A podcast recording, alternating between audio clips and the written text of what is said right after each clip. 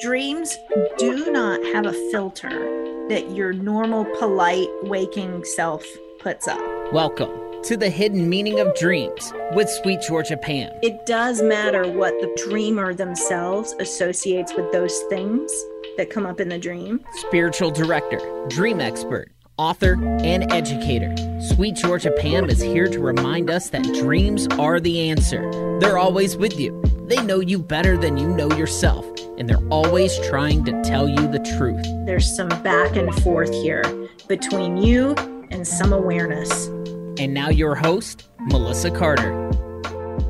Sweet Georgia Pam. That is her website where you can find everything out about Pam, Sweet Georgia Pam. She's on social media as Sweet Georgia Pam. How are you, Pam? Pam, I'm Pam, doing- Pam. Okay. I really do like your website. I mean, I Pam and I are friends, and I've been to this website many times over the years. But I mm-hmm. really love the organization. I love that there's so much that because we talk about being creative people off air, and sometimes creative people have splayed. Like I'm, I'm wor- the worst about having everything splayed in all different places. Where Pam has everything just concisely right there. As I try not to touch it for that reason. but you if want I go to. back and if I go back and look, I'm like, oh, I should change this. Oh, maybe a whole new color would be good. And so I've tried. I've I've kind of learned to like just don't go back and visit the website You know, unless there- you need to. I've seen interviews with musicians before about their songs and the same thing where a lot of really infamous songs that we listen to, the artist is like, I just had to record it. They're like, I still listen to it and think, oh, I should have done this. It should have changed this. So they they were mentioning how the creative process doesn't have a point where it's exactly perfect and you're like, oh, this is great. It's at some Right. point in your creative process you have to just pull the trigger, right? Yes. Anyway, sweetgeorgiapam.com is the website. So today I wanted to talk about an article I found, and, and I don't know whether it's because I would I would notice this article anyway, or whether it's because we do this podcast. But it was in Good Housekeeping, which I do subscribe to because I got a special, and my mother used to read this magazine, so it has some recipes it and stuff. In Good Housekeeping, they had a whole article in the March issue about dreams. It was Oh. like a two page spread. Uh, and I was like, oh, this is great. But it was specifically about stressful dreams. And it was talking about how, because of the pandemic, because of the isolation a lot of people have been feeling, that their dreams are starting to likely reflect what they've been through. And so it was basically saying, look, don't be freaked out if you have these dreams or nightmares that are happening Mhm. because it may be a reflection of what you have been feeling here these past few years. So I was hoping maybe you could comment on that and how dreams again we try to specify are there to help you Yeah. and and talk and your body's talking to you in ways you may not be paying attention to.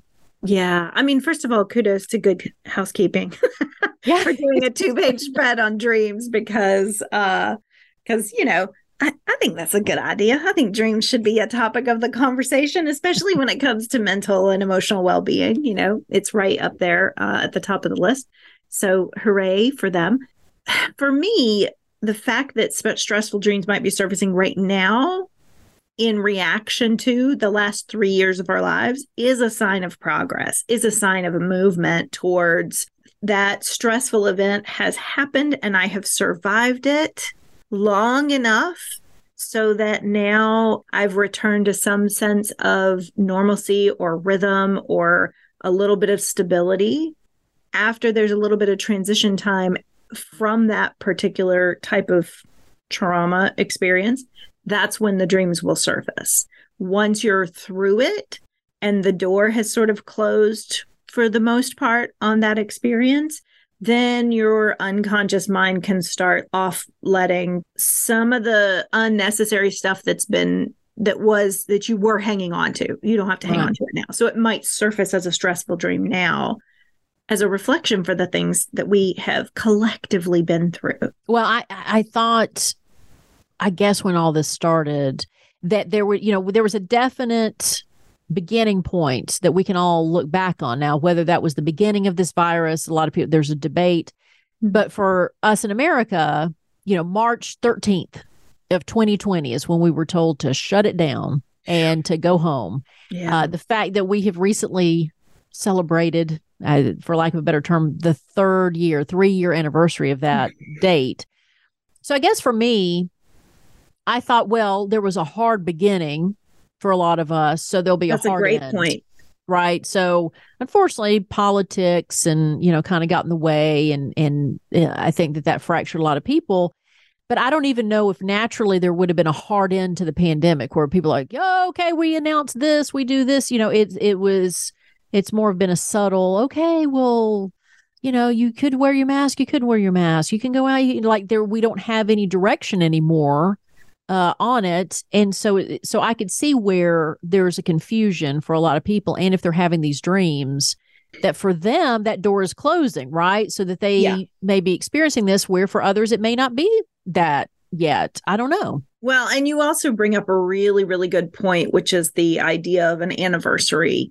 The body and the unconscious mind, dreams especially, have this really incredible, incredible capacity to mark time.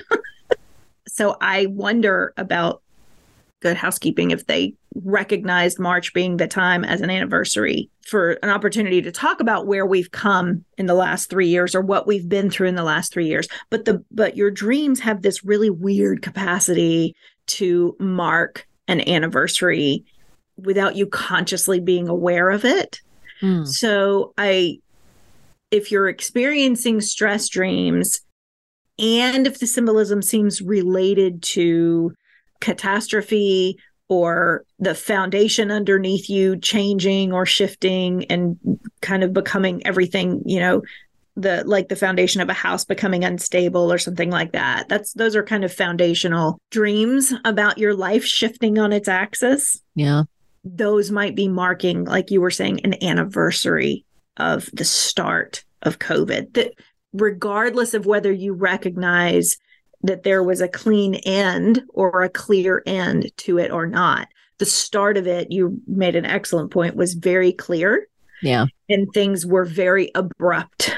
And so what happened in in for me, I'm sure for lots of us, what happened with that abrupt change is that things became real really quickly.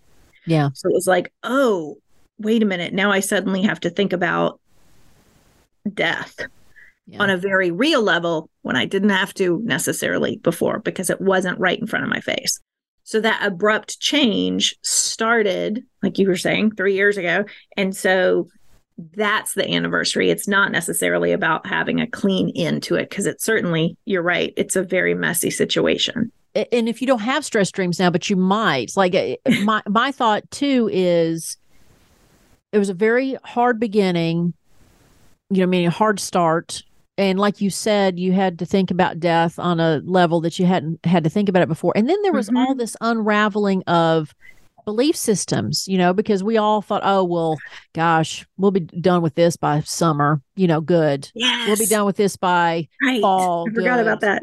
And so there was this un there was these layers of wait a second i expected this to happen and it didn't happen. I expected this to happen and it didn't happen. And then for people like me who have health issues where i needed people to be supportive and everybody to be on the same page and to have clear direction because as a as a transplant recipient you know that's been my experience is i have clear direction from my doctor. So if you do this you'll be okay. If you do Mhm. this we'll be okay. Like you know this Yeah. this following the rules. And so for me it was difficult to see this shift of disagreement right? And not to Mm. get political but i but from my personal emotional state it was i don't like us not getting along right now. I need us to get Mhm. along. I need to know what to do. Like who's yeah.